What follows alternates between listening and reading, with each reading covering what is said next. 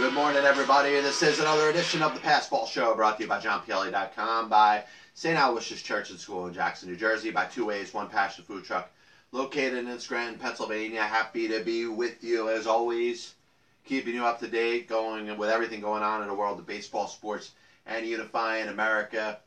I think it's pretty easy to continue to talk about the impact of this virus in this country, and obviously, at some point during this program, I'm going to mention its impact in the world of sports. But today being a day after April 15th, a day that baseball has really done a great job of putting aside to make sure that we remember and think of and understand the impact of one man that really shouldn't have had to go through what he went through to simply play a game of baseball.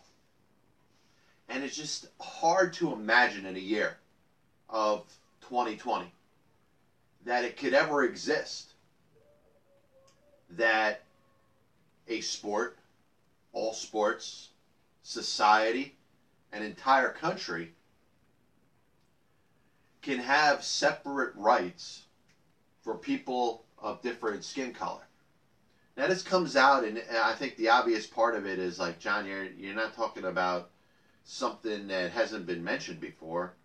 Racism, as it exists today, is evident and is seen. You see bits and pieces of it. But just to imagine how society could have been in 1947 for a man that all he's trying to do is play a game. And that's going to be one of the themes that we're going to get into a couple different times over the course of the show today.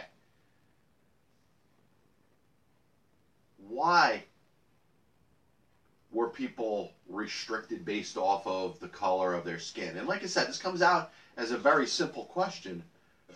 But whatever made somebody that has darker skin be so different than somebody that has lighter skin? And when was it that it was made such a big deal about? I mean, go back into history, of course, you know, Civil War, pre pre Civil War, you know, slavery, and people, and in a lot of cases, African Americans were treated as property as opposed to people. But when it comes to God, and we think of, you know, most of us or a lot of us are religious and accept that there is a God, God never created anybody to be any different. But once again, we have to re-emphasize, emphasize, sorry about not getting that word out right, the fact that we all are the same. We all are created out of one mold. God has created us all equally. So April 15th, and obviously Major League Baseball has done a great job. All the players in Major League Baseball will wear number 42 for one day. Hopefully, if there is a baseball season, which I'll touch on in a little bit before the program's over, they'll have a Jackie Robinson Day where all the players will wear 42, whether it's next April 15th or hopefully it's sometime before that. But you, know, you think you think of Jackie Robinson being selected by Branch Rickey, and there was other players that Rickey had signed, and it's one of the things that a lot of people don't know. It wasn't just hey he signed Jackie Robinson in 1945, sent him to the minor leagues for the 1946 season to play with the Montreal Royals and April 15th, 1947, he made his major league debut. There were other players that were signed. He was signed with a uh, pitcher, I believe the guy's name was Joe Black, and Dan Bankhead, and Roy Campanella, and Don Newcombe were all signed within the same confines. And the reason that this was done was partially because Branch Rickey wanted to right a wrong. He had a catcher by the name of Thomas on his Ohio Wesleyan baseball team that he was a coach of that was restricted and was not allowed to play because he was black and he ended up talking to a guy in, in one of the southern towns that he was in uh, to allow him to stay in his hotel room with him and he vowed to right the wrong and at some point he ends up doing it when you know he signs Jackie Robinson but also there's a motive Branch Rickey is a very good businessman. And he understands that if he taps the market for African American players, for black players, which he's in favor of. And there's no doubt that he's in favor of it. There's no doubt that he wants to see integra- integration. But it shouldn't be lost the fact that, from a very important business reason, he thinks that if he taps the market, the other black players and the best black players are going to want to play for him.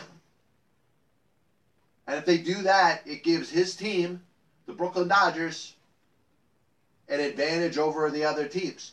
If the black players are coming and just playing for the Dodgers, he's going to have more talented players because there's a lot of really good African American players in the Negro Leagues.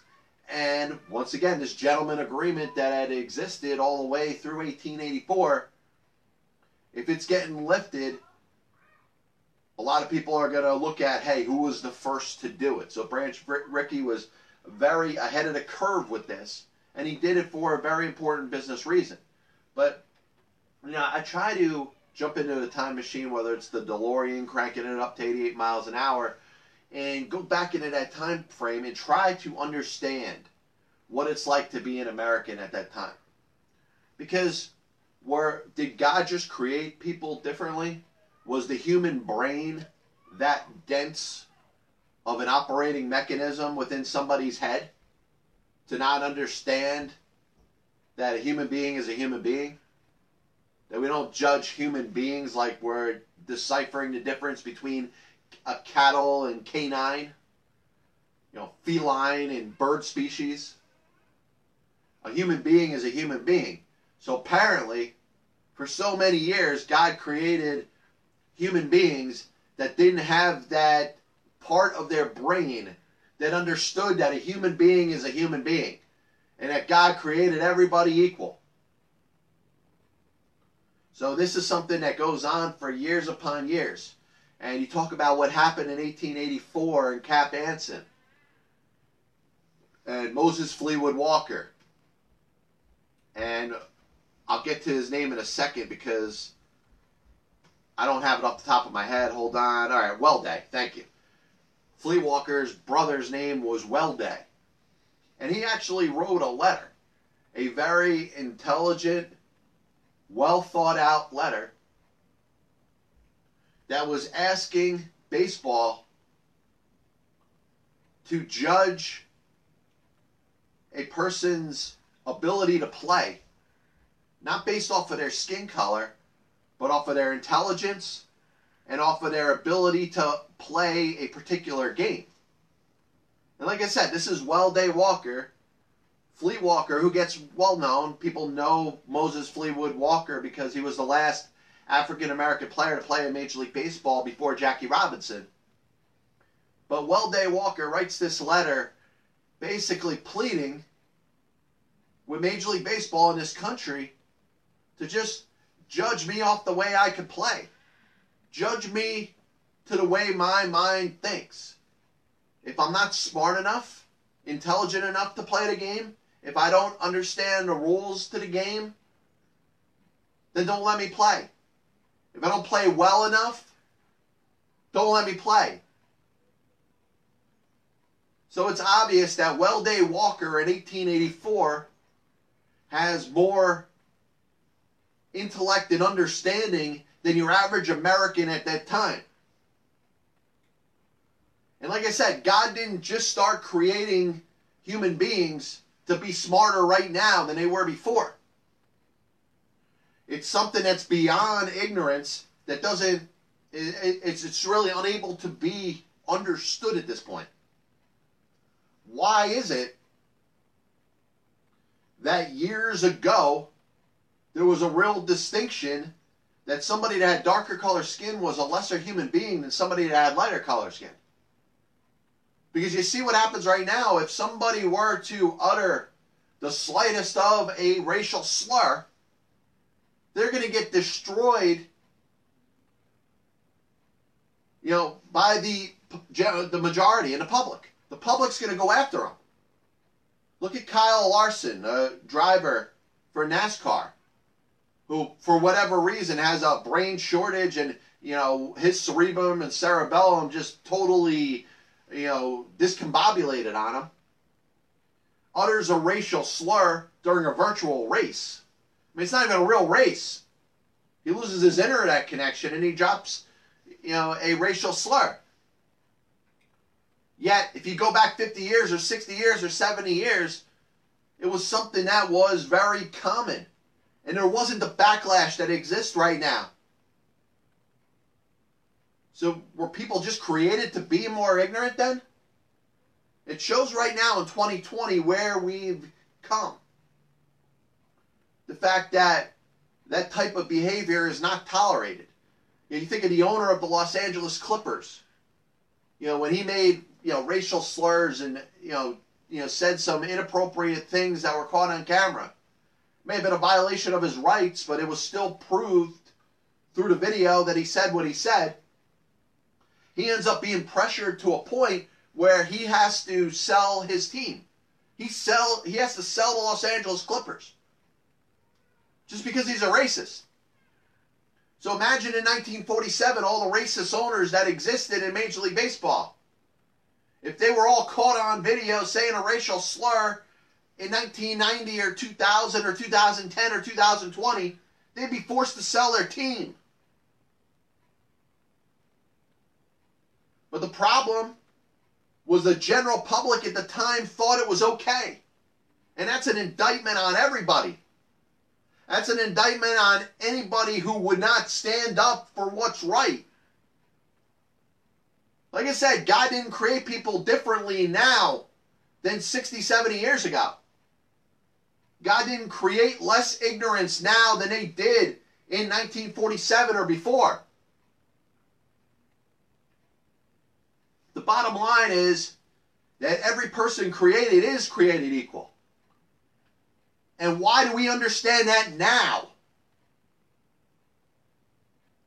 When our parents and our grandparents and our great grandparents didn't.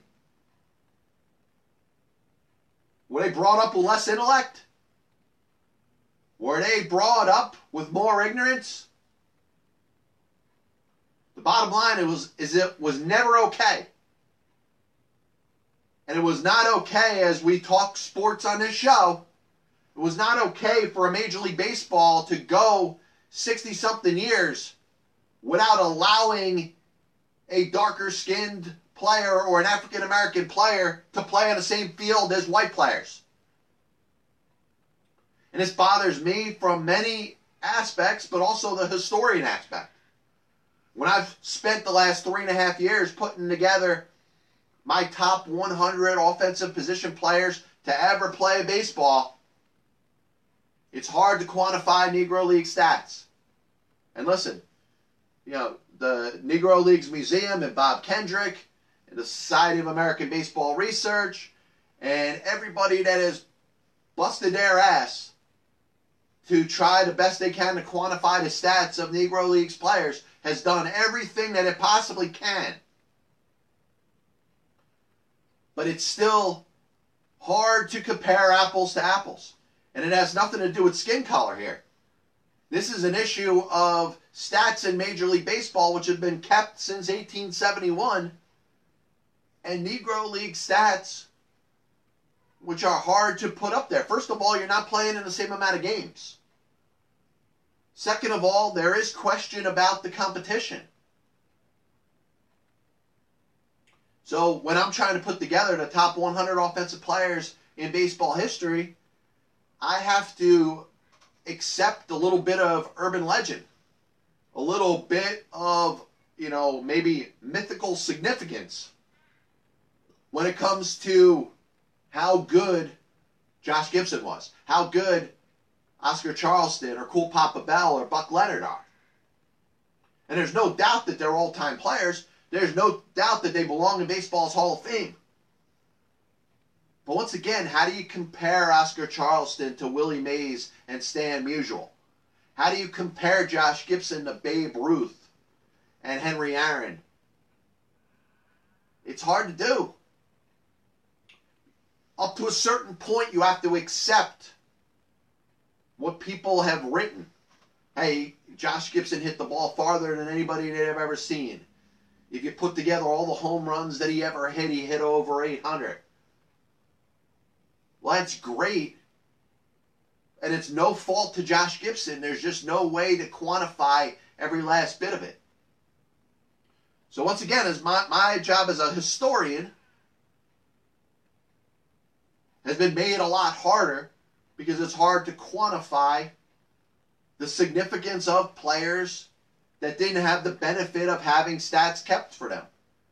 And that's all because I live in a country that, though it's gone a long ways to include more people, to understand that a human being is a human being, that my ancestors, my stupid ancestors, couldn't understand that people that are created by God are all equal. In baseball, yes, you could say Jackie Robinson making the integration into Major League Baseball, put it at the forefront of reform and change and civil rights. But why did it have to take that long? And even from the day that Jackie Robinson stepped foot on the field, the backlash that he had to face, and the backlash that Larry Doby had to face, should not have happened. Even to the later years when you're talking about Ernie Banks and Henry Aaron and Willie Mays and Frank Robinson. You know, changed the way a lot of these men think. Hank Aaron won't grant an interview because of the way he was treated. Frank Robinson, till the day he died, wouldn't speak to anybody because of the way he was treated. And it's amazing if you go back in time and you think of a Josh Gibson who sadly died in January of 1947, just three months away from Jackie Robinson making his major league debut. You know, why why would he trust anybody that wanted to ask him questions? But once again, you know, we could act like everything's okay now because 2020, a lot of people get it. And you look at a, a Kyle Larson of the world who, you know, is at the very least extremely ignorant to even have that word in his vocabulary. You know, he apologizes. He said he made a, a big mistake. Of course he did. Of course, that was what he expected him to say. It's hard to generate credibility when you go out there and you say a word like that. But once again, you go back 60 years, 70 years, 80 years, and that's a word that a lot of people said, and there was no backlash. So my question is, where were those other people? Where were the ancestors of the Americans that we have right now? Everybody who would be up in arms if somebody went the slightest way to say a slur that was the slightest bit racist. Where were their ancestors in the times when things like this were being uttered all the time and accepted by society? This copyright and broadcast is authorized under internet rights granted by the World Wide Web and is solely for entertainment of our audience. Any publication, reproduction, or other use of the pictures, descriptions, and accounts of this show without the express written consent of the Passball Show, JohnPielli.com, and John Pielli LLC is prohibited. Any commercial other use of the program, such as by charging admission for its showing, is similarly prohibited. So, play ball. Sounds good. I think a lot of people, especially as we hit the time of year where in the month of April, moving into May. Memorial Day weekend will eventually come, signifying the beginning of summer. And there's a lot of sports fans, even non baseball fans, would love to see some sort of sporting event go on right now. And to quote the great Howard Cosell, I am extremely ambivalent when it comes to this topic because I think of the safety of everybody right now. I think of the fact that in times of need, we ask the best of the best to step to the forefront and bring their best foot forward. And I believe our, our doctors, our medical professionals are doing everything they can. But my question is where are the scientists? Who is it that's predicting that we can't have a vaccine for another 18 months? The best of the best, the chemists, the scientists, the biologists, should be all putting their best foot forward to try to come up with some sort of cure or vaccine for the, this, you know, disgusting, disgusting virus. If I knew, or you knew, we were making some sort of progress towards a resolution, then I'd say, let's open up sports tomorrow. But where it looks like it's either very difficult for, like I said, the best of the scientists, the best of the chemists, the best of the biologists to be able to come up with a cure for this virus, I don't see any reason to have any sort of sporting event. Now we talk about essential employees, essential workers, which are obviously our medical professionals. I would say our postal service is essential. You know, remember, it was the postal service that was our original line of communication before the days of phones. Any sort of official document that you want to send from one person to the other, if you're telling people to stay in their house, they should be able to mail a letter or a picture to somebody else. So I think the Postal Service, I think of the Postal Service as essential. Like I said, medical professionals, whether it's doctors, hospitals, uh, obviously EMS workers. Uh, food service, I'm even to a point where I think if we want to really talk about the essential of the essential, we should curtail what should be open for food service. You want to say close some convenience stores? You want to say close some fast food? I think we should close down all restaurants. And it's not because I'm against people having the opportunity to work, but I think it's important to understand the significance of what's happening right now. We have a virus that's running rampant with no conclusion in sight. So if you want to say essential workers, we should limit the amount of people that we consider essential workers. And honestly, take those that are out of work and put them into the fields that are more essential. Put more people working with medical staffs in hospitals, whether it's in quarantine units where we need more help. Go to work, but do what we need.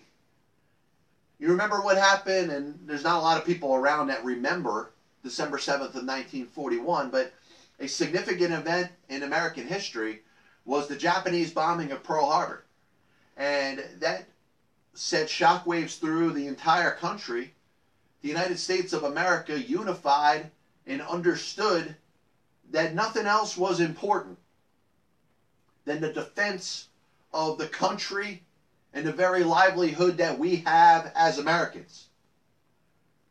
And it was everybody, regardless of what their profession was. The percentage of people that enlisted in the United States military following December 7th of 1941 was as high of a percentage as we ever saw. Because the average American said, you know what? It's time to defend this country. It's time to fight. It's time to join the military and be part of the solution. Why is there not something similar going on in this country during the pandemic right now. We have 17 million or even more people collecting unemployment right now. Instead of collecting unemployment, why don't you get your ass off your couch and call up your local hospital, call up your local supermarket, call up your local post office, and see if you can work for them part time until this is done. Just because your job isn't essential doesn't mean you shouldn't be working. And now I'm going to talk about how this applies to the world of sports. Sports are driven by many things, but one of the things that drives sports is its unions. Baseball unionized in the late 1970s, and the great Marvin Miller, who will be going into baseball's Hall of Fame this year, absolutely deserved. Once again, I I'm not going to tell a story a, a, bunch more times, but where I was when we found out on MLB Network's broadcast, literally being right outside of the, you know, the camera shoot, was just one of the greater moments that I've had covering baseball. But to get together a players' union means that players are going to have their rights. And to have somebody in your corner, whether it's a lawyer, whether it's an entire union that's backing you, means that there's going to be a narrative to make sure that you're getting compensated, that you're getting paid, that you're getting taken care of. And this is the part of sports opening that isn't getting spoken about enough. Are athletes essential? Now, somebody may say yes and what do I say to a person that says, yes, athletes and sport is essential? You could, like I said, I mentioned, I mentioned being ambivalent before. What do I talk about? The role of sports. It's a sanctuary. It's something to take the average person away from things that they're not happy about, things that may make them depressed, things that may not be going right in their own personal life. And I understand that. And that's part of the reason why I'm ambivalent. But I'm leaning towards the understanding that playing a child's game, pick your sport, whatever your favorite sport is. You know what mine is. Is not essential and it's not life and death.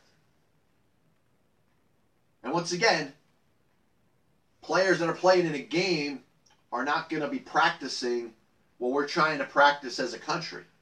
You're not going to have players live in a freaking bubble.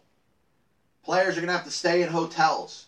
Hotel workers, are you going to quarantine them too to the hotel? Because it would be nice if you worked at a hotel, you'd have the ability to go see your family.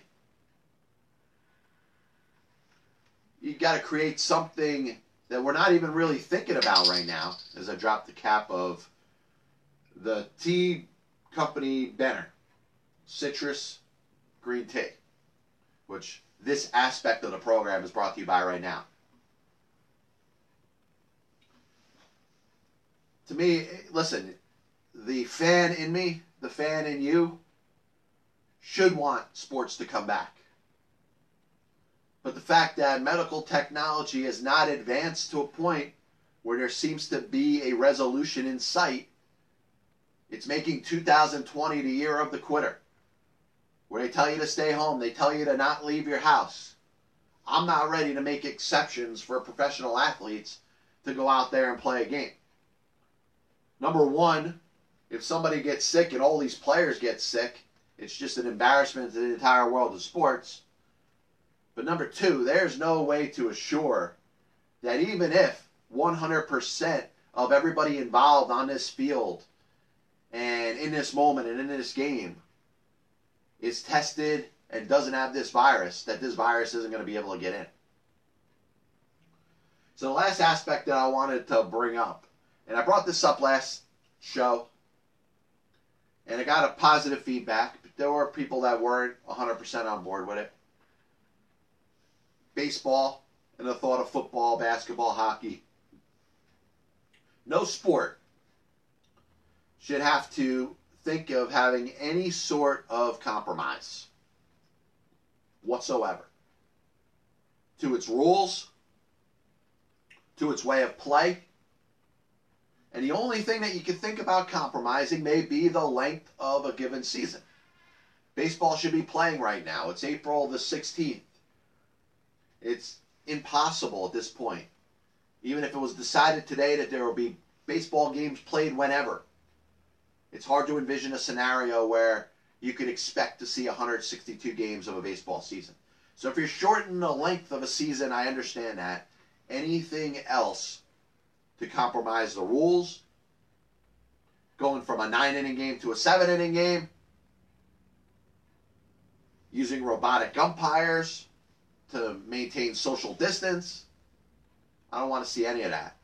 And if you have to compromise the rules to the game, not the rules to the season, I understand if you're going to bring back sports, you may have a shorter season than you were going to have before. I get it. You want to change the playoff format? That's fine. You change the rules of the game, I have a problem with.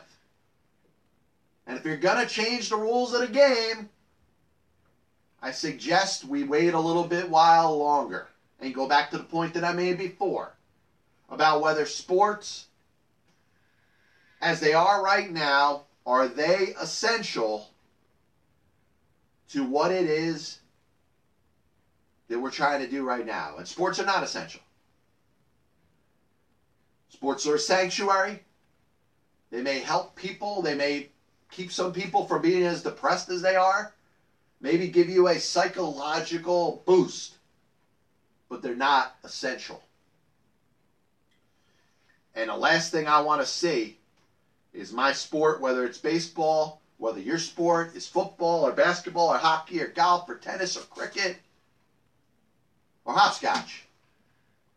I don't want to see the rules of any game compromised. Because if it is, it's not the same game. Seven inning baseball game is not the same game. Football game played with 12 minute quarters is not the same game. A basketball game played at half court or two courts or players sitting in all sections of the stadium. It's not the same game. And maybe it's time that we ramp up the pressure on our scientists and our chemists and our biologists and our doctors that are in the medical field to find a friggin' cure, to find a vaccine, and get this damn thing going. Because if you don't, 2020 is going to continue to be the year of the quitter. And you think I'm happy staying at home? You think the millions and millions of Americans are happy staying at home? It's time to start doing something about this. It's up to the scientists and the chemists and the biologists and the doctors. Use God's gifts that were put in your head and find a damn cure and a vaccine for this. Because then, and only then, we'll start talking about the world of sports again. And I have to hear one more stupid idea about what some idiot baseball fan wants to see in some shape or form of a game that I've known and loved, I'm just going to lose it. We're going to have a home run de- derby determine who the World Series champion is. Imagine who wins the World Series in a home run derby. They should take that friggin' trophy and donate it to charity. Any actual baseball player, coach, manager, executive, or owner that would accept a World Series trophy that was based off of a home run derby or was based off of MLB The Show, a freaking video game. If I saw that trophy, I would destroy it. And I'd gladly take the penalty from destroying that trophy because it's not the real World Series. A little bit of a recap of the show today. And a big thanks to everybody tuning in. Once again, this is the Pass Ball Show brought to you by JohnPielli.com, by St. Aloysius Church in Jackson, New Jersey, by Two Ways, one passion food truck located in Scranton, Pennsylvania. Jackie Robinson Day makes me think, and I, you know, I, I kind of get into this every year. This was really the first year that I kind of let this out. The the frustration that I have with society and my ancestors you know, the fact that we have, and I acknowledge the fact that we have come a very long way to where we are right now in society and the fact that we accept everybody for being equal, God created us all equal. God always created us all equal. Not just right now, not just the last 10, 20 years, not just the last 30, 40 years, but the last 100 years, the last 200 years. The same God that created us created us all equal. So, where did our ancestors lose that translation? How come in 1947 Jackie Robinson was the first black baseball player in Major League Baseball in over 60 years? What is it that put the thought in all the white owners of Major League Baseball teams to say that we should have a gentleman's agreement and no blacks should play with whites? And I think this is a conversation that we need to have again. A conversation that, you know, you say, oh, it's just a different time. Why is that a different time? Like I said, was the molecular structure of all the different elements that were put into a body to create a human being different in 1940 than they are in 2020? Was the ignorance level within the cerebrum and the medulla oblongata and the cerebellum much higher in my parents' generation, in my parents' parents' generation, in my parents' parents' parents' generation?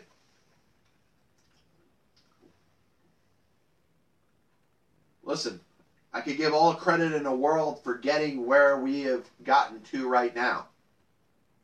But it's making me go back in time and question why people didn't get it before.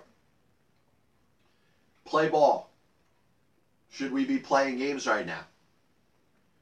I think it's a very convoluted question. It's a question that has many different areas and different trails that could be taken over the course of a hike. Are you assuring that all the players that are playing in a game are going to be safe? Are you assuring that all accompanying team personnel are going to be safe? Are we still practicing social distancing, or are we going to say that social distancing is not essential for professional athletes that are playing?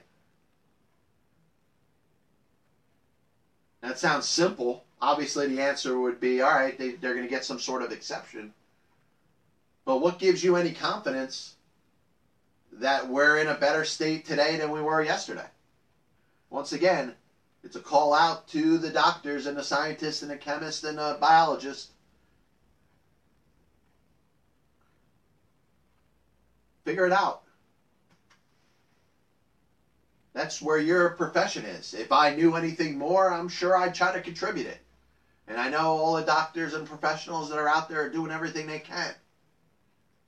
But I hate to say it. I hate to say it to all my sports fans, and this is a sports show.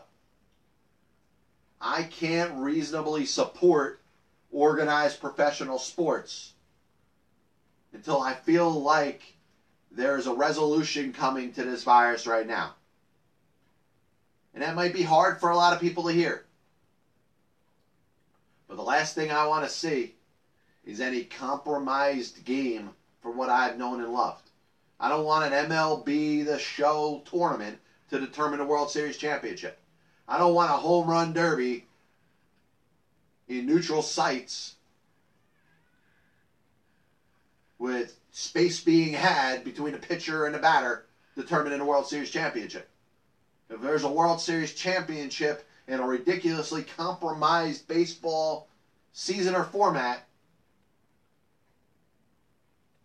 I will personally seek to destroy that trophy because it's not a World Series.